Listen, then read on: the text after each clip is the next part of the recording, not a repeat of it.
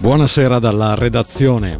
Per il secondo anno consecutivo il Ticino registra un'importante fusione dei ghiacciai e si stima che in 5-10 anni questi scompariranno. Lo comunica il Dipartimento del Territorio dopo aver effettuato le misurazioni annuali.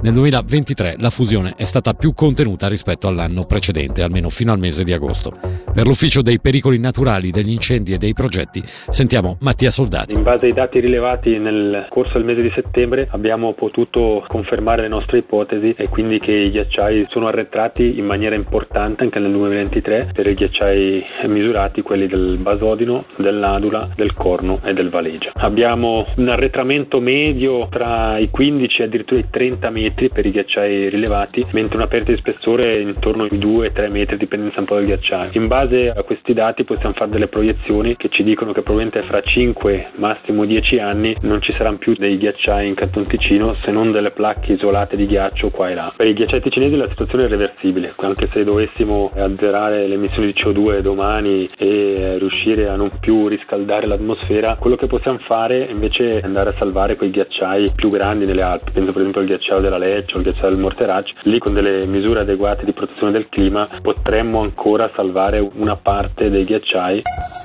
Locarno è stato presentato il preventivo 2024 con un risultato di esercizio positivo di oltre 58.000 franchi, motivo per il quale il municipio propone di confermare il moltiplicatore al 90%.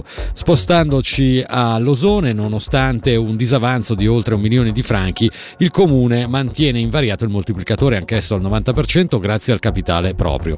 È questo, in estrema sintesi, il sunto del preventivo 2024. Sentiamo Ivan Catarin, sindaco e capo di Castero Finanze del Comune a cui abbiamo chiesto un piccolo bilancio. Siamo comunque in linea col 2023 che avevamo già un saldo negativo di circa 900 mila franchi, quest'anno con alcuni aumenti di spesa andiamo a toccare 1.226.000, quindi un 5,7 in più di incremento rispetto al 2023. È imputabile soprattutto a, un po' come per tutti comuni a tutto quello che dobbiamo riversare soprattutto al cantone che sono circa 5,3 milioni per il comune di Losone. In più abbiamo un aumento nell'educazione perché abbiamo una, una sezione della scuola dell'infanzia in più, quindi un docente in più e relativi costi di gestione. Poi c'è la parte della terza età a cui riversiamo più di 1.640.000 franchi per il cantone. Restando in tema di preventivi 2024,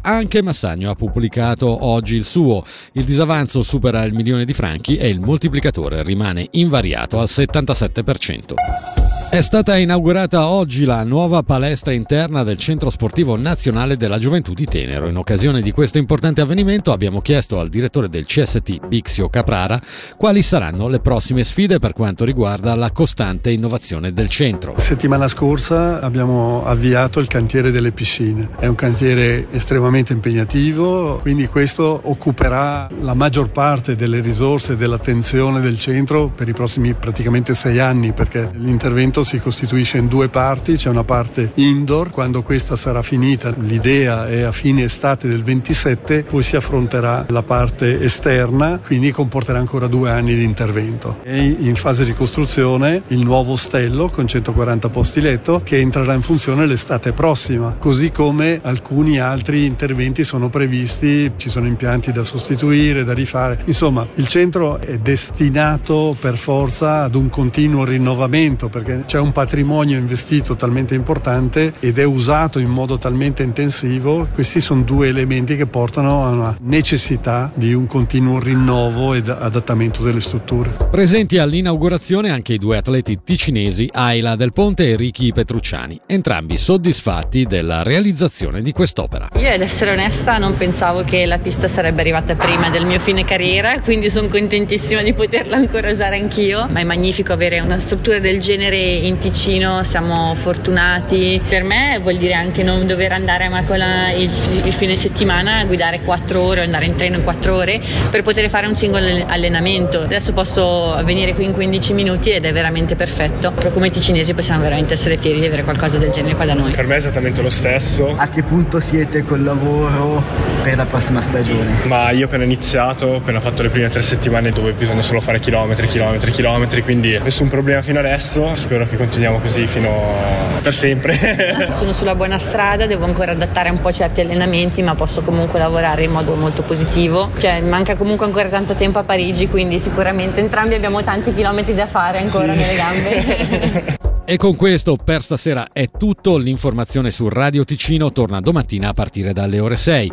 Dopo di noi vi ricordiamo l'appuntamento dedicato al ballottaggio per il Consiglio degli Stati per cui si voterà domenica prossima, 19 novembre. Il nostro ultimo ospite sarà stasera il candidato del Centro, Fabio Regazzi. A tutti l'augurio di un'ottima serata.